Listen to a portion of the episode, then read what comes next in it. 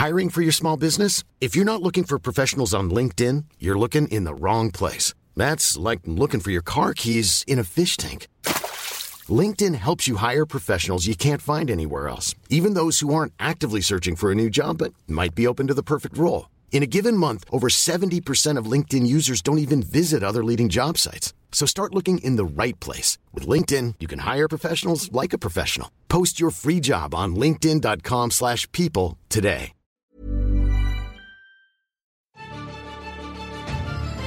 In einer Welt, in der über Filme gesprochen wird, muss dieser Podcast gehört werden. 42, der Filmpodcast.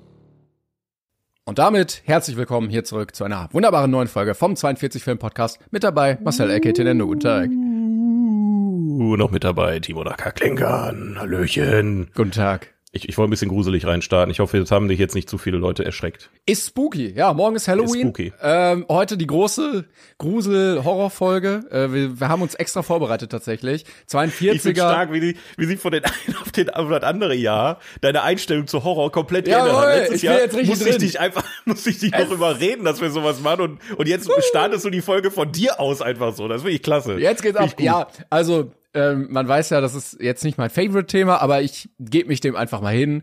Wir haben den 42er thematisch. Wir haben gemerkt, es kamen sehr viele Einsendungen von euch. Äh, Ja. Das Thema ist, glaube ich, bei vielen Leuten sehr beliebt. Und dann, dann gebe ich mich dem auch hin. Ja, sehr gut. Das, das wollte ich hören und ich hoffe, du hast äh, dich auch schön gegruselt für die Folge, dass du heute auch ein bisschen was Gruseliges erzählen kannst. Ansonsten haben wir natürlich auch wieder einen super gruseligen Film auf unserer IMDb-Top-Liste, die, äh, die wir heute Ganz äh, kurz, besprechen werden. äh, hast ja. du die Parallelliste, die Meta-Liste mit allen Listen des Internets und Ja. kannst du uns sagen, wo der Film, den wir heute haben, da drauf liegt?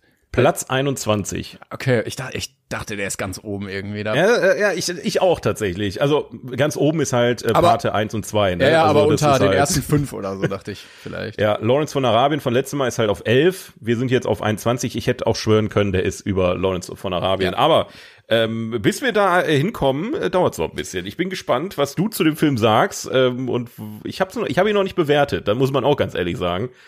Ich bin noch frisch raus gerade. Ne? Also ich bin äh, ja, ich, bin- ich bin gespannt. Ich Das, bin gespannt. das weiß ich immer, dass du den gerade aktuell geguckt hast, wenn du die Aufnahme wieder so um eine halbe Stunde verschiebst. Dann, dann weiß ja, manchmal habe ich ah, aber auch, muss ich, habe ich aber auch, ähm, keine Ahnung, die braune Gefahr, weißt du, dann, dann, Ja. dann läuft es ein bisschen zu gut auf, auf der Keramik. Aber, Ähm, ja, Timon, du wolltest noch irgendwas vorher besprechen mit mir. Genau. Äh, wir sind ja ein Bildungspodcast auch und ich wollte was nachreichen, damit wir der Vollständigkeit halber das ha äh, Vollständigkeit halber das haben. Ich habe Ja. nämlich letzte Mal gesagt oder wir haben darüber diskutiert, was ist eigentlich die Definition von einem Filmepos und dann habe ich gesagt, Oh. reiche ich nach. oh, sehr gut, ja, jetzt bin ich gespannt. Und ich habe nachgeguckt Cool. unter Filmlexikon der Uni Kiel. Ich weiß nicht, ob das jetzt allgemeingültig ist oder so. Äh, gibt es die, die, eine Definition zum äh, Punkt Filmepos.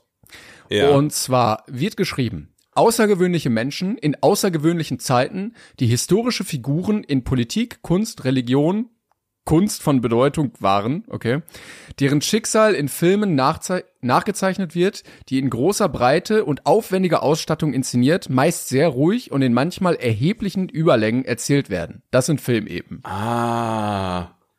Also es ist, also der historische ähm, und gesellschaftliche Wert ist schon relevant. Genau, also es Bei- muss, bei es, muss irgendeine außergewöhnliche Person sein, äh, es muss äh, historisch irgendwie sein ähm, oder kulturell bedeutend, ähm, es muss lang sein und es muss eine aufwendige Produktion sein.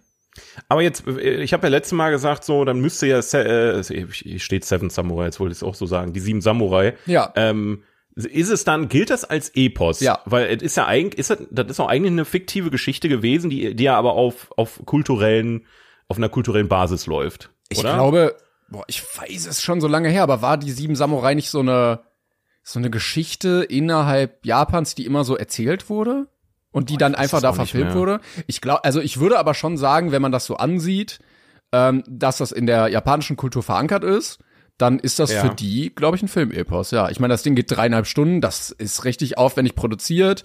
Es ist äh, hat einen historischen äh, Aspekt, würde ich jetzt so definieren, ja.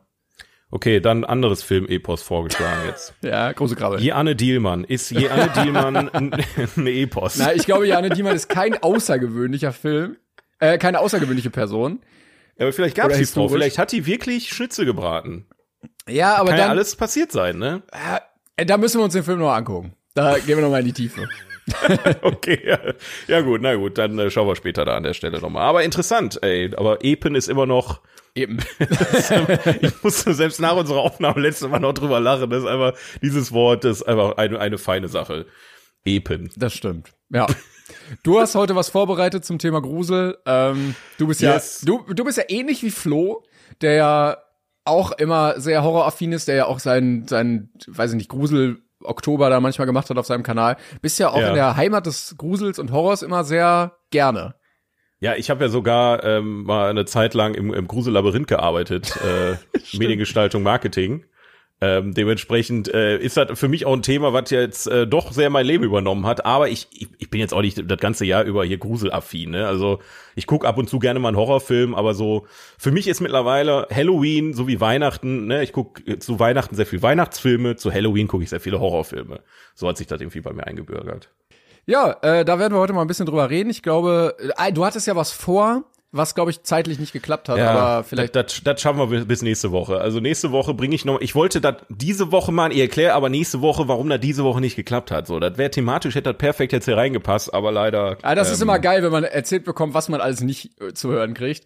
Mm, ja, aber viel wir, Spaß. Wir können ja mal einsteigen. Willst du anfangen? Soll ich anfangen, was wir geguckt haben? Ey, ich bin so gespannt. Du hast gesagt, du hast was Gruseliges gesehen, Timon. Erzähl mir doch mal, was hast du denn die letzte Woche gesehen? Ja. Das will ich jetzt mal hören. Ich äh, dachte, passend zu Halloween gucke ich es mir mal an, einen Klassiker. Und du wirst Ja. sagen, was? Du hast es noch nicht gesehen?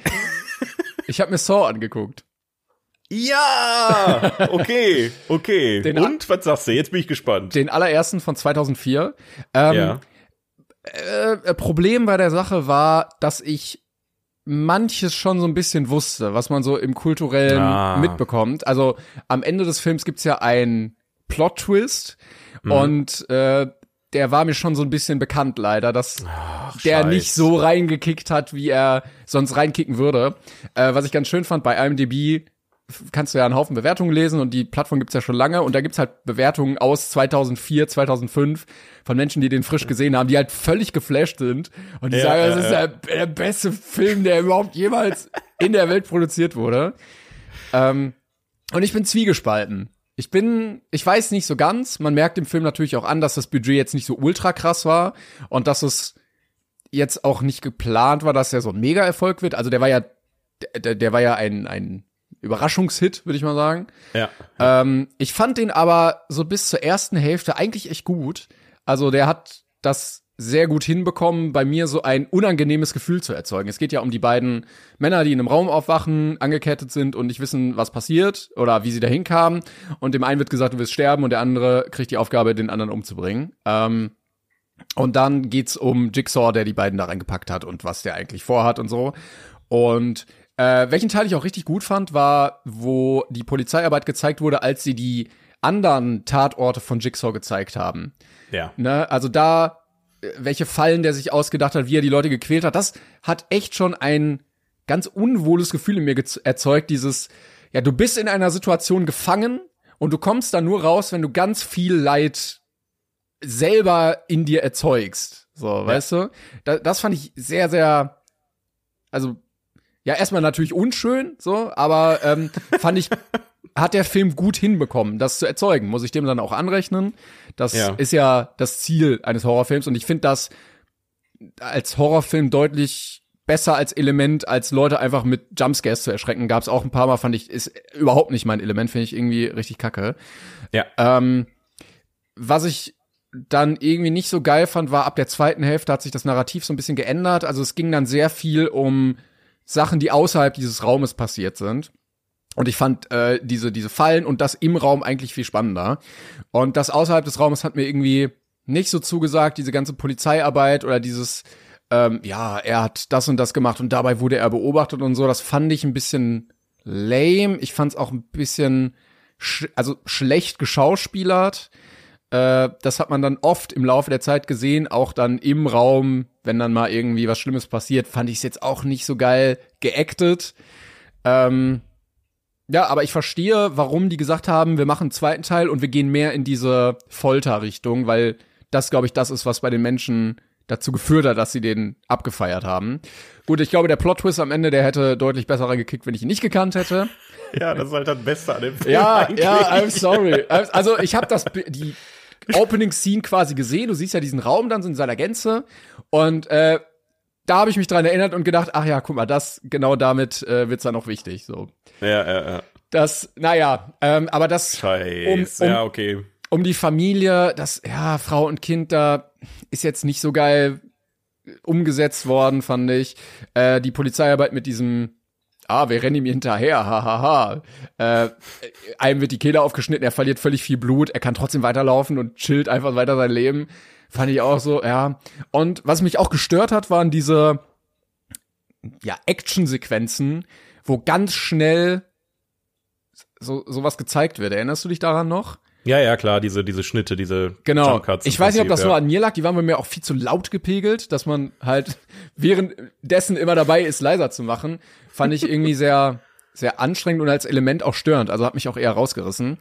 Ähm, aber alles in allem fand ich den als Konzeptfilm eigentlich ganz gut. Ja, ich hätte gerne mehr von dem gesehen. Vielleicht ist Teil zwei und drei dann eher was für mich. Ähm, ich habe ihm jetzt, ich hatte echt überlegt, was ich ihm gebe. Ich habe ihm jetzt eine 6 gegeben. Ah, nur eine 6. Ah, Ja. okay. Ich weiß, viele kulten den mehr ab. Das, da, da fehlte mir leider auch die Qualität einfach. Ne? Also sowohl ja in der Inszenierung. Ich habe gelesen, diese Verfolgungsjagd im Auto wurde gefilmt, indem die sich einfach in der Garage ins Auto gesetzt haben und dann so daran gerüttelt haben und dann krass gefilmt haben, während das Auto stand. Und to be honest, man sieht's. Also es sieht überhaupt nicht Ja. krass aus. Ähm, oder auch manche Sets habe ich nicht verstanden, vielleicht liegt's auch am Budget, aber auch so eine normale Ho äh, Hotelgarage sieht so wie der gruseligste Ort der Welt aus. Alles ist völlig runtergekommen. Weiß ich jetzt nicht so ganz. Die Sets haben mir alle nicht so ge gefallen, außer der Raum. Ähm, aber ja, es war, es war dann eine, eine 6. Ja, aber ich, also ich, ich muss, ich habe ja ähm, aus keinem weiteren Grund, der mit dem Thema nächste Woche zusammenhängt, noch mal einige Vorteile geguckt.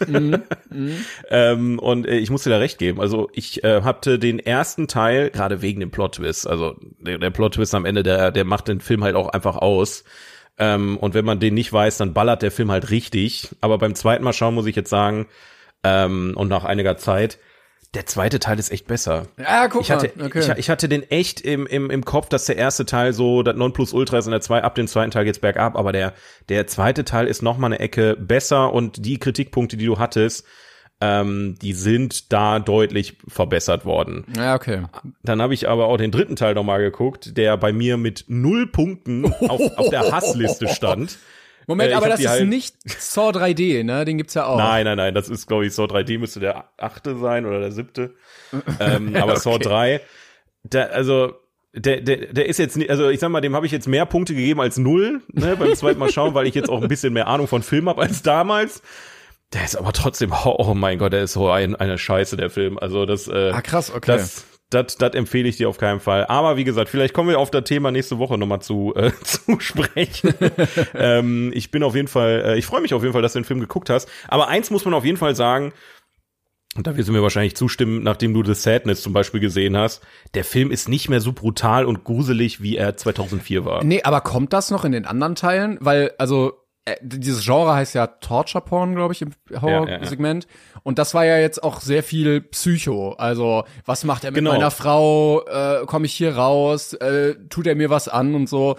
Und Das, geht's der, der dann? Punkt ist halt, ja, Ja, der, der Punkt ist halt der, dass ähm, die haben sich genau damit verrannt in der Reihe. ja, okay. Die, die wollen in jedem Film sich wieder übertreffen, immer brutaler werden, immer mehr zeigen, weil die, also ich, ich für meinen Teil bin nicht Fan genau davon, aber ich glaube, die, die, die, die denken, die Zielgruppe dieser Filme wollen genau nur das sehen und die scheißen auf die Story, die in dem Film passiert und das passiert ab Teil 3. Die versuchen dann das wieder noch ein bisschen zu retten, zwischendurch mal, indem sie die Vorgeschichte von John Kramer erzählen etc. Aber es ist, es ist und bleibt einfach Teil 1 und Teil 2 bis, bis heute, die ich von den Filmen, die ich gesehen habe, ähm, tatsächlich die besten aus der Reihe und der Rest ist so, ja, das ist halt, wenn du auf Story stehst, dann hast du da halt ein Problem, weil dafür suchst du dann vergeblich. Ist dann, ne? ist dann auch eine, eine gewisse Zielgruppe einfach, die sagt, boah, ich möchte jetzt möglichst viel Folter und Gore und so Genau. sehen und dann kriegst du es Genau. da halt eben, ne? Es ist halt immer mehr Fallen, mehr Fallen, mehr Fallen, mehr Tote, mehr brutal, mehr und, und noch weniger Auswege. Und das, das, was, was die Reihe für mich ausgemacht hat, ist immer dieses, ähm, er gibt den Leuten eine Chance, das zu schaffen und si- sich selber zu rekapitulieren. Der macht das ja nicht eigentlich am Anfang der Reihe nicht einfach nur, weil er weil er die quälen will, die Leute, sondern weil er da einen Hintergedanken dran hat. Und das macht das Ganze ja auch aus, dass es ein Spiel ist. Ne, dass es nicht ähm, eine, eine Folterreihe ist, so wie, was weiß ich, Hostel oder, ähm, keine Ahnung, was, was, Human Centipede oder was auch immer, sondern es ist halt einfach, der Typ möchte die auf die Probe stellen, der möchte ein Spiel spielen und der möchte, dass die das Rätsel und, und diese ganze Geschichte drumrum lösen. Und ähm, das hat so ein bisschen in den ersten Teilen so einen Escape Room Aspekt, den ich sehr mochte. Ja. Ne? Also dass du, dass du sagst, ähm, ich habe schon eine Chance, hier zu entfliehen, aber wie schaffe ich das? Und dann, dann bist du als Zuschauer auch viel mehr gefesselt, als dass du dir einfach nur anguckst, wie Leute da hingeschlachtet werden. Das kann man auch machen, aber das kannst, da kannst du dir andere Filmreihen angucken. Das finde ich so schade, dass es halt so verloren gegangen ist. Ne? Aber ist ein guter Aspekt, das mit dem Escape Room. Also zum einen, weil du ja hier diese Räumlichkeit einfach mit diesem einen Raum hast, wo die Le beiden Genau. erstmal nicht rauskommen. Und weil du es auch wirklich aufgebaut hast, wie so ein Escape Room, dass du immer mal wieder Hinweise findest, äh, Sachen markiert sind, wohinter Hinweise sind, das eine führt Genau. zum anderen und so. Das stimmt schon, ja. Das, und das ist halt das, was die Reihe für mich ausgemacht hat eigentlich. Ne? Und das, äh, je länger du diese Reihe verfolgst, desto mehr merkst du, okay, weil dann gibt's, ich glaube, war das nicht sogar Saw 3D? Ja, dann, dann geht das in die Öffentlichkeit und dann hängen sie da in, im, im Stadtpark irgendwelche Fallen auf und weiß der Geier was. Also dann wird, dann, dann, dann, dann wird's einfach nur irrsinnig, ne? So, so schade irrsinnig, anstatt ähm, aus der Reihe wirklich viel zu- rauszuholen. Ähm, weil da ist, da ist sehr viel Gold vergraben, glaube ich. Also wenn du mit den richtigen Ideen da dran gehst, ich glaube, dann kannst du richtig geilen Scheiß draus machen. Ja, ich, Aber ja. ich glaube, dass also Flur und Segen zugleich war, glaube ich, dass sie bei kleinem Budget sehr viel eingespielt haben. Ja. Und dass sie einfach immer weiter die Sachen rausgeworfen haben, damit, äh, damit die halt Kohle verdienen, weil das lohnt sich dann, ne? Das, dasselbe ist ja auch mit Paranormal Activity passiert, Ja, ne? ja. Also ähm, die, die ersten Teile, die hatten, haben ja durchaus noch eine Fanbase, ähm, auch wenn mir die Filme nicht gefallen haben, aber danach hast du ja, von wie viele Teile gibt's davon? Zwölf? Keine Ahnung. Irgendwie Nur, nur, nur noch Scheiße, die Bewertung geht immer weiter runter äh, und dann wird halt einfach nur ausgeschlachtet und das ist halt schade. Das hast du halt bei sehr vielen Horror-Genres, weil es halt oft auch günstig produziert werden kann. Ja. Äh, nicht Franchises, nicht Genres, Horror-Franchises.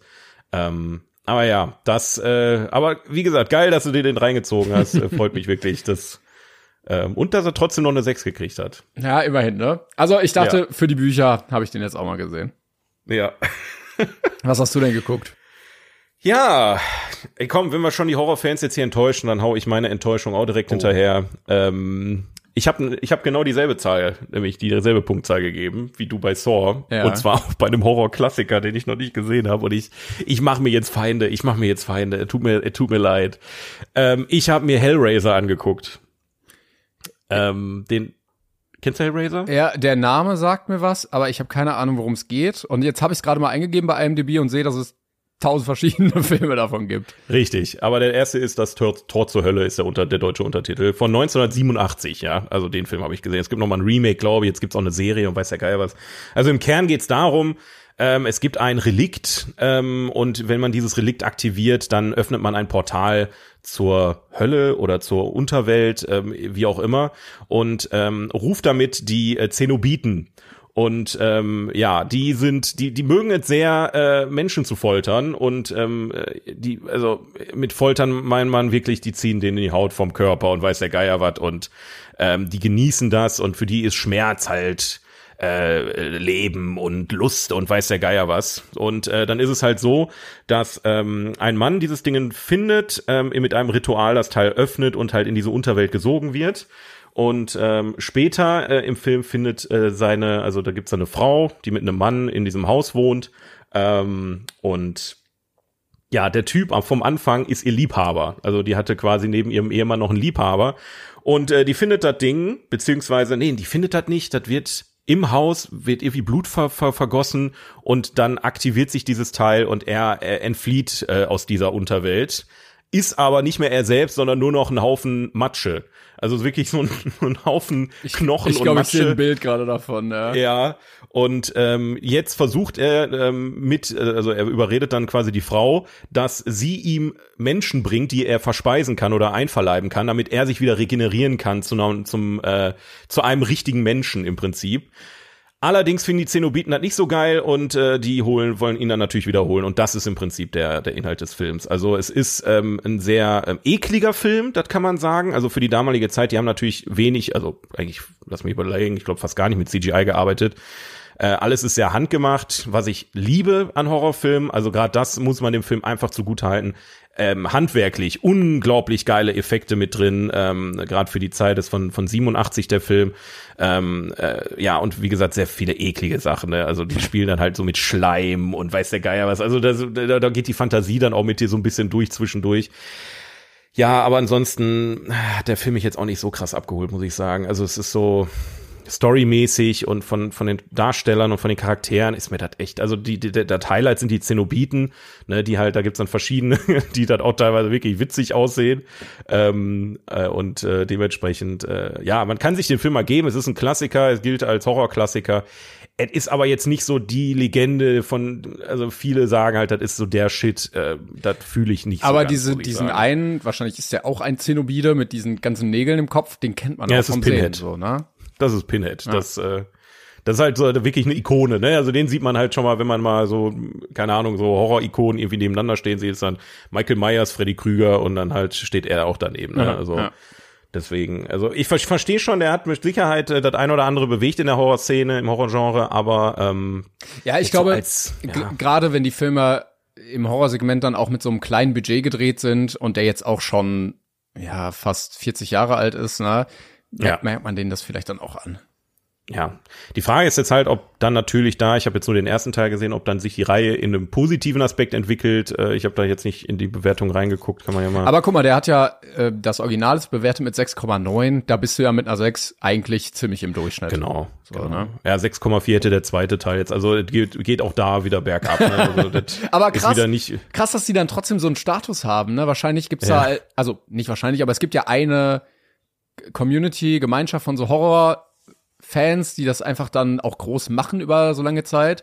Weil ich Ja. sehe gerade, der hat auch damals nur 14 Millionen Dollar eingespielt. Das ist jetzt auch nicht die Welt, dass man sagt, boah, Ja. alle Filmfans der Welt haben den gesehen damals, deshalb ist er so Kult, sondern der hält sich dann einfach über die Jahre, ne? Ja, das ist halt auch einfach dieser Kult, der da drumrum entsteht. Also ich, die, die ähm, Horror. Szene, also Leute, die auf Horrorfilme stehen, ähm, die, die interessieren sich vielleicht am Ende auch gar nicht so sehr für Schauspielerische oder für die, äh, für die Story oder so. Die, die wollen halt dieses, dieses Außergewöhnliche, dieses Übernatürliche, dieses Eklige, dieses Geschocke. Das ist mal bei der, bei der Horror-Community, glaube ich, das, was zählt. Und wir jetzt so als Filmfans, die jetzt wirklich äh, Lawrence von Arabien mit Hellraiser vergleichen, äh, da, da fehlt natürlich dann am Ende was, das ist mir schon klar. Ähm, ich bin auch viel auf Filmbörsen mal gewesen und so und ähm, da merkst du halt auch, ähm, ohne Ende ähm, Aufstellfiguren, Mediabooks, verschiedene Versionen des Films, uncut in tausend verschiedenen Varianten, weiß der Geier was. Also da ist schon eine heftige Community hinter ähm, und äh, ja, die die feiern das einfach, ne? Und das ist ist ja auch okay. Das, das kann ja sein, äh, aber für mich war es jetzt nicht mehr als eine 6. War, kann man sich mal reinziehen, sollte man mal gesehen haben als jemand, der äh, sich mit Horrorfilmen beschäftigt. Aber ist jetzt da gibt's auf jeden Fall aus meiner Sicht deutlich bessere Sachen. Ich finde es auch ein bisschen schwierig immer von der Bewertung, ähm, weil ich dann dazu immer neige, die halt als Genre zu bewerten. Äh, weil wenn ich jetzt so einem Saw irgendwie eine 7 oder eine 8 gegeben hätte und ich dann gucke, welchen anderen Film ich eine 8 gegeben Ja, habe, ja, ja. dann denke ich mir auch so, ja, irgendwie so eine Stufe ist das jetzt auch nicht. Äh, deshalb, ne, weil die so komplett unterschiedlich sind zu anderen Filmen. Also du kannst jetzt, keine Ahnung, ein Toy Story 2 nicht mit Saw gleichsetzen und trotzdem Nee, gibt man denen dann nee. irgendwie ähnlich viel Punkte. Da muss man halt einfach aus, ausblenden. Das Problem hatte ich auch lange Zeit, aber ich denke mir einfach so, ich, ich, ich, ich mache das nach dem Bauchgefühl. Ja, ja, Und mein Bauchgefühl ist ja bei Toy Story dasselbe wie bei Hellraiser. Das ist ja, ähm, entweder sagst du, okay, mir hat der Film gefallen oder mir hat der Film nicht gefallen. Gibt ein paar handwerkliche Sachen, die man mit einfließen lassen kann. Aber natürlich kannst du Toy Story nicht mit, äh, mit was hatten wir jetzt, Saw vergleichen. Das Ich glaube, halt, ich glaube, man verliert, wenn man das ganz nüchtern betrachten möchte und dann irgendwie, manche haben ja dann so eine Checkliste, okay, Schauspiel äh, äh, 8 von 10. Äh, Sets 9 von 10 und so. Und dann äh, am Ende rechnest du den Durchschnitt zusammen und hast dann eine Punktzahl. Und ich glaube, Ja. dann hast du irgendwie verloren, weil dann hast du manchmal so Ungleichgewichte, dass du, Ja. dass du da ganz komische Bewertungen rauskriegst. Ich, ich, also ich mach's echt lieber nach Bauchgefühl, Ja, ja. als da irgendwie Ja. eine mathematische Gleichung aufzustellen. Das also es ist und und die Bewertungen, die die variieren auch. Ne? Also wenn man, Aber es- äh, wie gesagt, jetzt bei bei Saw 3 habe ich halt auch dann eine völlig andere Meinung gehabt als vor vor einem Jahr noch irgendwie. Äh, deswegen Aber es hilft äh, auch bei IMDb, zum Beispiel, wenn du einen Film bewertest mit einer Punktzahl, bekommst du vorgeschlagen, welche Filme du noch mit dieser Punktzahl bewertet hast. Und das in Relation zu setzen und sich anzugucken, okay, spielt er in einer Liga, würde ich den höher, würde ich den niedriger bewerten, äh, genau. ist schon mal eine ganz gute Einordnung dann da- fürs Gefühl. Eigentlich ist es nur eine ewige Tierlist, wo du versuchst, okay, irgendwie, wo, wo ist jetzt gerade der Platz, wo ich diesen Film zwischenpacke? So weiter Genau. oben, weiter unten und dann ist er irgendwo bei irgendeiner Zahl.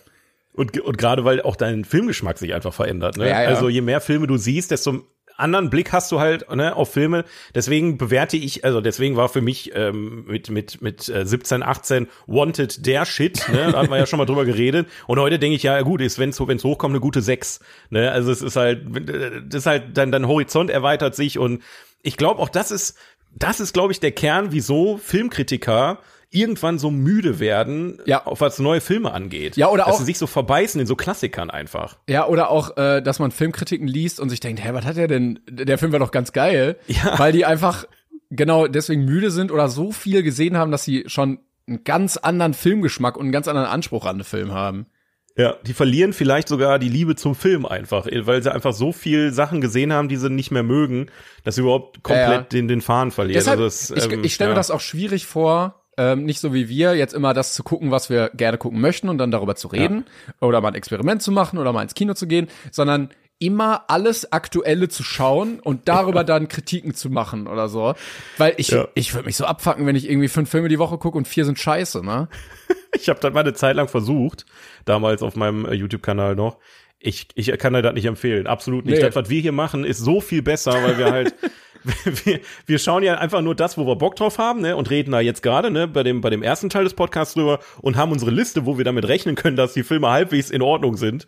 Ähm, und dann variiert das natürlich. Entweder ist es für uns der beste Film oder jetzt mittelmäßiger Film. Das also schlechte Filme hatten wir ja auch noch nicht. Ja, wie bei so einem Pokémon-Booster, du weißt zumindest ein, eine gute Sache Ja. ist immer drin. Genau.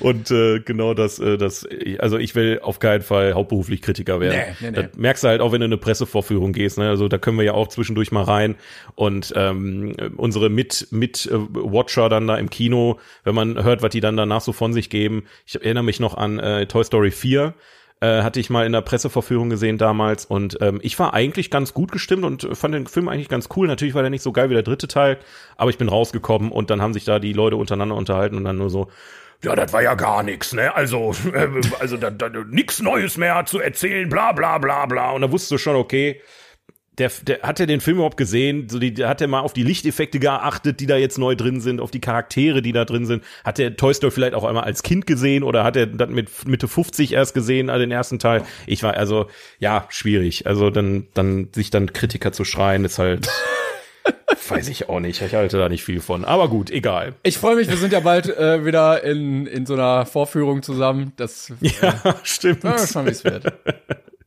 Dann können wir uns beschweren, weil wir haben jetzt auch einiges gesehen. Ja. Ja, aber was hast du denn noch gesehen? Hast du noch was mitgebracht? Nee, leider nicht. Also bis auf unseren besten Film habe ich diese Woche nichts mehr geschafft. Hast du denn noch was? Ja, ja gut, dann, dann übernehme ich noch mal.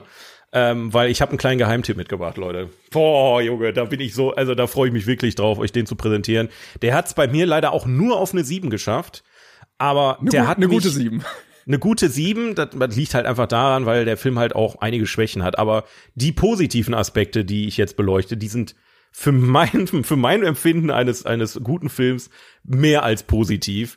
Ähm, es geht um den japanischen Film von 1977, Hausu.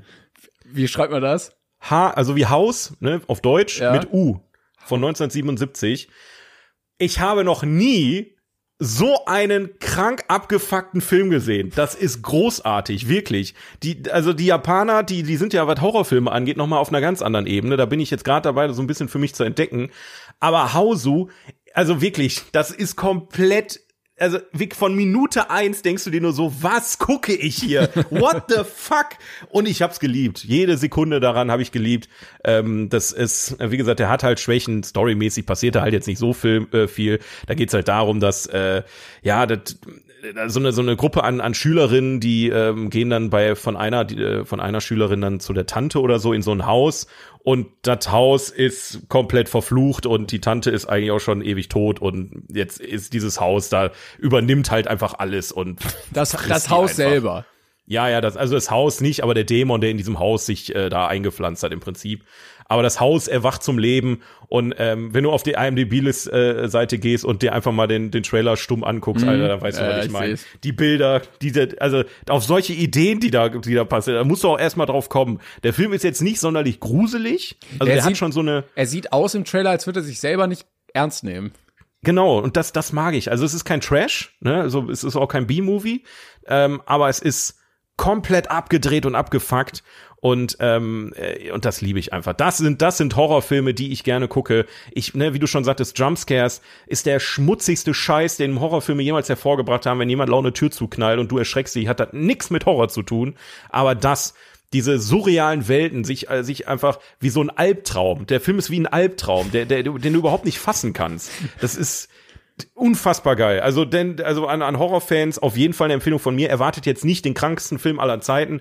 Äh, erwartet auch nicht, dass er euch in die Hose scheißt, aber genießt den Film einfach, weil er ist einfach visuell äh, einfach nur abgefuckt und das das war das war wirklich also Geheimtipp von meiner Seite. Darf ich fragen, wie du darauf kommst? Äh, japanischer Film von 1977? weil keine den Ahnung. Hab ich den habe ich tatsächlich aus Zufall in meinen IMDb-Vorschlägen bekommen. Ach krass, okay. Ja. Ich fand das Cover so geil. Da ist halt so dieses, ne, dieses Orangene ähm, mit mit diesem mit dieser Katze drauf. Ähm, äh, das sieht echt geil aus, ja. Und dann habe ich da drauf geklickt und habe nur den Trailer gesehen und dachte mir, okay, sag mir nicht mehr, ich, ich, ich will diesen Film sehen sofort. Äh, und dann äh, war es war es um mich geschehen. Also das ist auf jeden Fall, der, der landet auf jeden Fall auf meiner Liste meiner Lieblingshorrorfilme irgendwie. Aber, aber das, äh, ja. Krass. Das, das muss man erleben. Das kann man nicht erklären, glaube ich. Aber schön, dass wir auch mal sowas haben. ja, Mann. Ja, Mann, absolut. Das, das macht's das einfach für mich aus. Dieses Entdecken von, von solchen Filmen. Großartig einfach. Hausu, also wie das deutsche Haus mit U am Ende von 1977.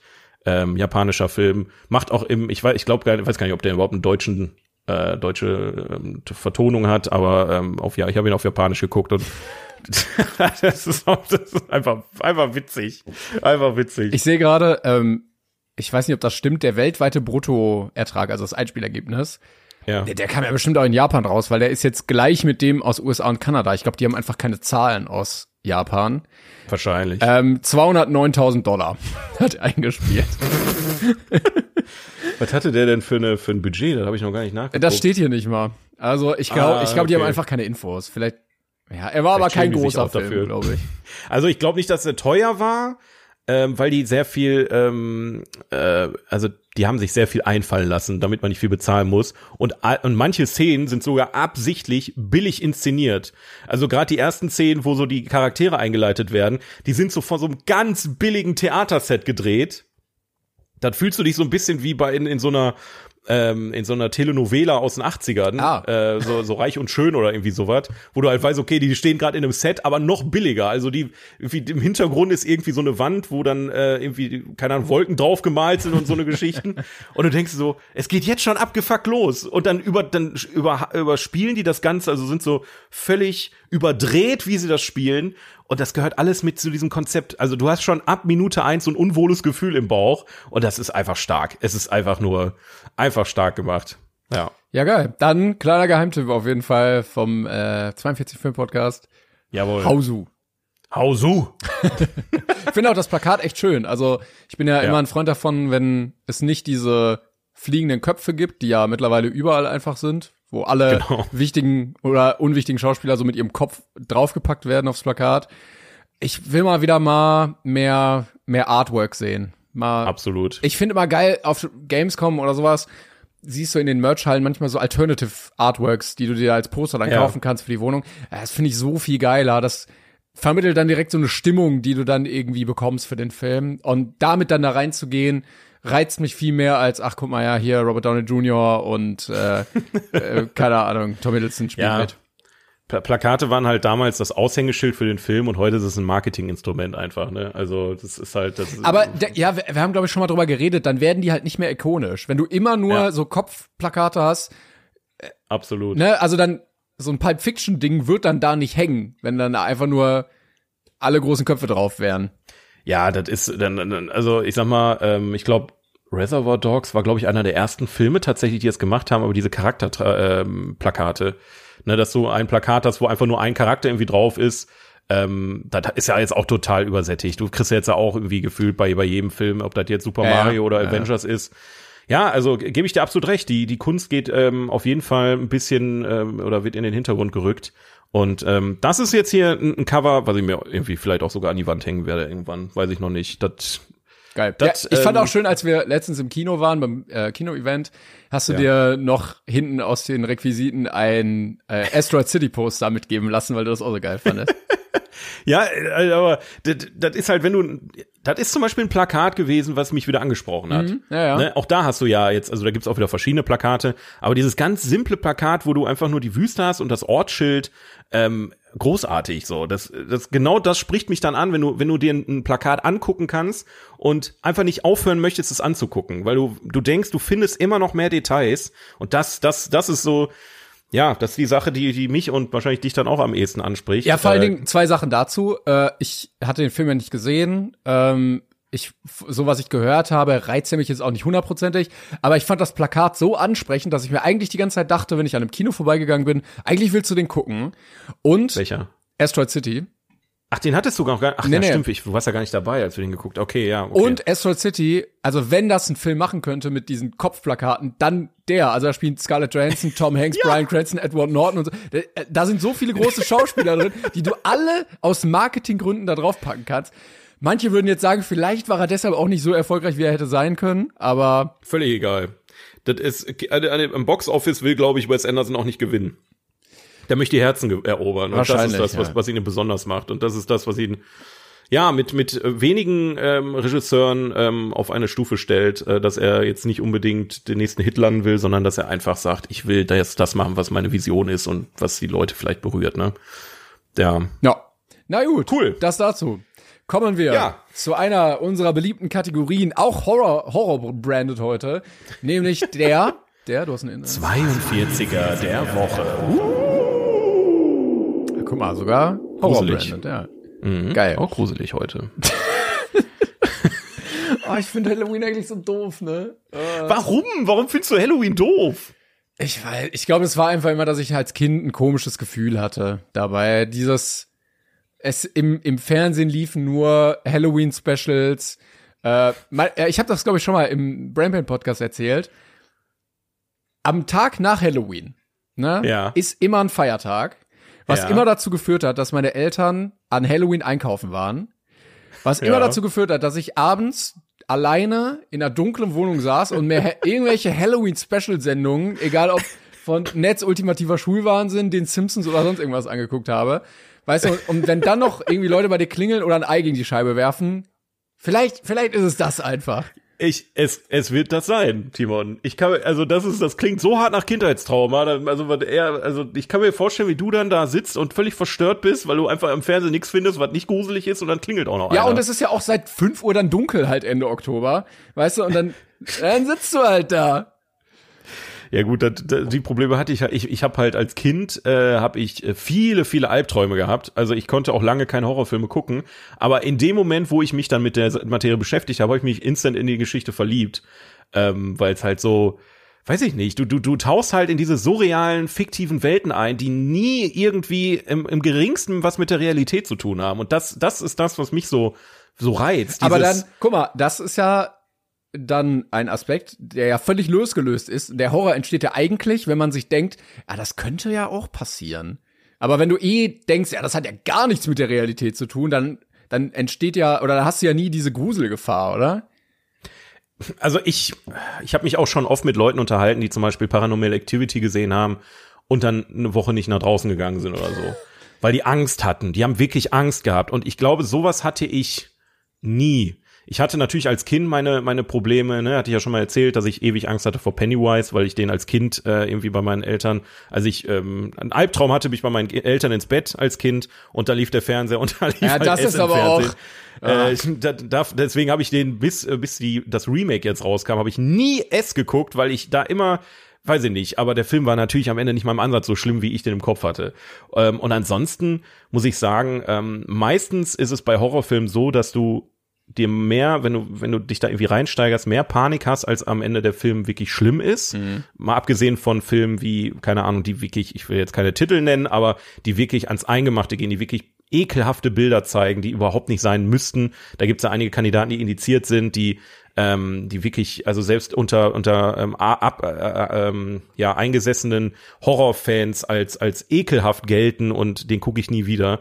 Ähm, das ist nochmal ein anderes Level. Aber ich ich ich habe irgendwie muss man das vielleicht auch für sich selber rausfinden, wie man den Spaß am Horror findet, weil äh, ich habe das Gefühl, so die die Gen Z, die aktuelle Generation, die steht halt eher auf so Jumpscares, ja. Ähm, ich für meinen Teil, ich stehe auf Atmosphäre und auf abgefahrene Geschichten. Das ist so eher mein Ding. Also ähm, wenn man jetzt mal ein paar Beispiele nennt, so der Exorzist zum Beispiel, ne, nenne ich immer wieder, aber der hat der der der schafft es einfach perfekt Atmosphäre und eine absurde Story und tolle Charaktere zu kombinieren. Dann gerade Hausu, ne, das ist halt du, du sitzt einfach nur da und denkst dir, wie geil ist das denn? Wer kommt denn auf so eine Idee, dass ein Klavier plötzlich Zähne hat und einen Menschen auf ist? Das ist so völlig fernab von der Realität. Aber dann hast du natürlich auch so, und die Filme interessieren mich in der Tat weniger, dieses, dieses Real-Life-Horror-Ding. Ne, du hast so Dama, ne, handelt von einem echten Serienkiller. Oder du hast Paranormal Activity. Oh, da sind vielleicht Geister im Haus, weißt du?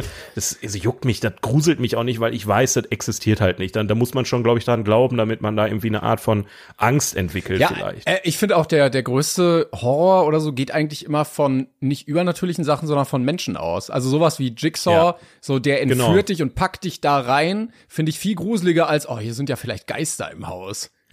Genau, also bei Saw ist es nochmal eine andere Sache. Da ist natürlich auch der Horror da, indem du sagst, okay, ähm, es könnte vielleicht wirklich einen Typen geben, der solche Fallen baut und dich da einsperrt, natürlich, aber äh, come on, Alter. Also, Nein, aber generell, also dieses der der menschliche Horror, der der zieht bei mir immer deutlich mehr. ja. Ja. Also bist du kein Fan von übernatürlichen Sachen Nee, oder sowas? nee, auch generell einfach nicht. Okay. Das Also ist ja völlig legitim. wobei, also, wobei per se kann man das jetzt auch nicht sagen. Also ne, alle Superheldenfilme sind ja dann auch so, aber dieses mit Geistern und Dämonen und so, das, das lässt mich auch irgendwie immer ein bisschen kalt. Das holt mich dann nicht so ja. ab.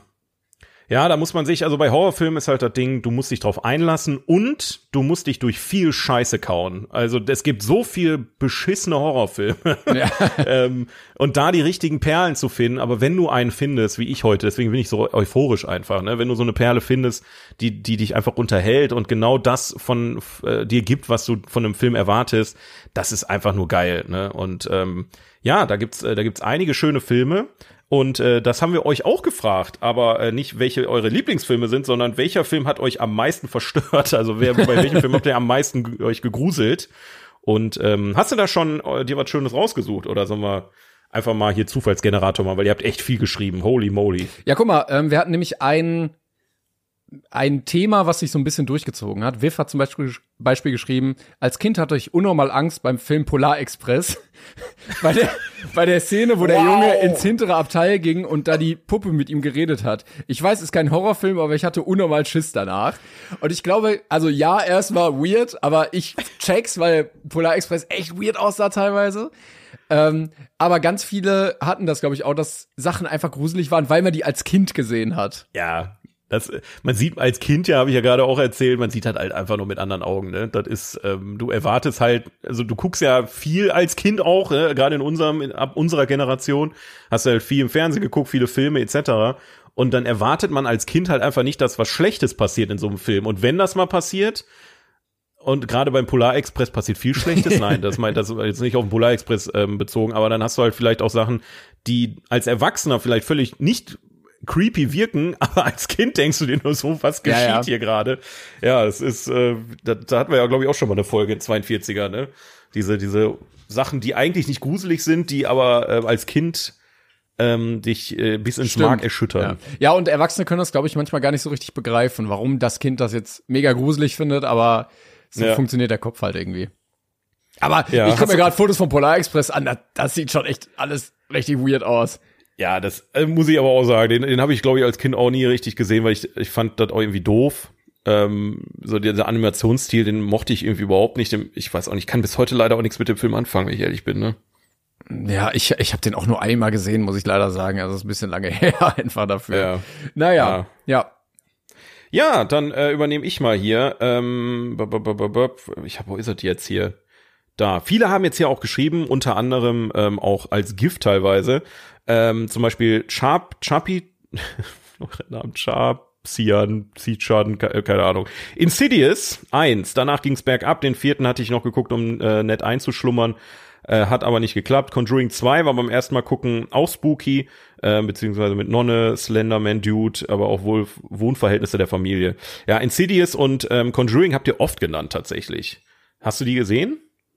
Äh, äh, was hatte ich denn letztens erzählt? Welchen hatte ich denn gesehen? Ich hatte Äh, doch. du hattest äh, Sinister, hast du gesagt. ah, okay, ja, ja, nee, dann Das ist, war was ganz ist, anderes. nicht, ist nicht mein Genre. Aber ja, es, äh, ja, ja. nee, sag du erst. Ich wollte schon weitermachen. Ach so, äh, nee, Insidious und Conjuring sind halt so zwei Beispiele für moderne ähm, Horrorfilmreihen, ähm, wo sich ja auch bei Conjuring hat sich ja The Nun auch und äh, Annabelle ähm, als als Ableger noch mal ergeben. Die habe ich ehrlich gesagt nicht gesehen, die Ableger. Ähm, aber Conjuring muss ich sagen äh, großartig. Also da ist halt dieses, äh, du hast halt diese beiden in Anführungszeichen Ghostbusters, die in in, in Gebäude reingehen, ne, dieses Ehepaar und dann im Prinzip sich mit dieser Situation konfrontiert sehen. Finde ich eine geile Idee auf jeden Fall. Äh, und Insidious, da geht's halt um um Dämon. Hm. Ähm, dieser, dieses, dieses Gift, diese, das du vielleicht auch in den Kommentaren gesehen hast mit dem Mann, ähm, Ja, und ja. im Hintergrund ist dieser Typ mit dem roten Gesicht, das ist Insidious. Der äh, setzt dann eher Wert auf, ähm, ja, dieses äh, Jumpscare-Horror, ne? Aber guter Jumpscare-Horror. Also nicht so billig, billig Scream 4 Jumpscare-Horror, sondern 5, Scream 5. Entschuldigung. Scream 5 Jumpscare-Horror, sondern halt wirklich, also da geht's wirklich ans Eingemachte. Da kann ich verstehen, wenn man sich da gruselt. Das war, Aber ja, manche stehen da ja auch drauf. Ne? Also ich finde das ja ganz unangenehm. Einfach, wenn ich Ja. weiß, gleich kommt was und dann ist es da und dann denke ich mir so, ach nee. Jemand meinte mal, äh, ist ein bisschen wie wenn der Comedian auf der Bühne runterkommt und dich kitzelt. Dann lachst du zwar, aber Ja, richtig, genau. richtig witzig war es dann auch nicht. Das ist wie, also für mich ist das derselbe Effekt, als wenn jemand hinter mir steht und mit, mit, mit einer Nadel einen Ba- Ballon zum Platzen bringt. Das halt für mich, das hat nicht viel mit Horror zu tun, aber gut, wenn, also ich glaube, das ist auch vielleicht so irgendwie so diese, dieses Verdrängen von, ich will mich wirklich gruseln. Also dieses wirklich gruseln können vielleicht einfach viele nicht, weil sie dann wirklich Angst kriegen. Und dieses Jumpscare-Ding ist halt einfach so die moderne Art, äh, ich erschreck mich, haha, witzig, da können wir drüber lachen. Weißt Ist ein bisschen wie Achterbahnfahren. So, wenn es runtergeht, dann schreit man Ja. einmal und dann ist auch wieder gut. Genau, genau. Aber Bungee Jumping ist dann nochmal eine andere Sache. Ja. Ähm, Ja. Was ich auch verstehen kann, ähm, jemand hat geschrieben, aus heutiger Sicht würde ich sagen, äh, Skinnamarink. Ich hatte im Kino so eine maximale Anspannung und An Angst hinzusehen. Ich war so überrascht davon. Wahnsinn. Und ich glaube auch, also ich kenne den Film nicht, aber im Kino nicht, kickt das auch, glaube ich, noch mal anders, als wenn du dir den irgendwie so nebenbei auf dem Tablet irgendwie so im Bett liegend anguckst. Ja, Ja, also, Also wenn alles, alles dunkel ist oder äh, neben dir auch einer schreit plötzlich, weil er sich so erschreckt, in, äh, mit dem Soundsystem auf riesen Leinwand du nicht weg kannst, ähm, das stelle ich mir auch nochmal deutlich unangenehmer okay, der vor. Film sieht aber krass aus. Skinnamarink vom letzten Jahr. Vielleicht sollten wir auch noch mal sagen, also ganz viele Filme sind auch ab 18. Ähm, das haben wir jetzt. Ja, das, ich glaube, da brauchen wir, müssen wir das erwähnen. Also ich denke schon, äh, bitte, bitte guckt euch nur die Filme an, die zu eurem Alter passen, weil sonst haben wir noch, sonst erschaffen wir neue Kindheit-Traumata, ne?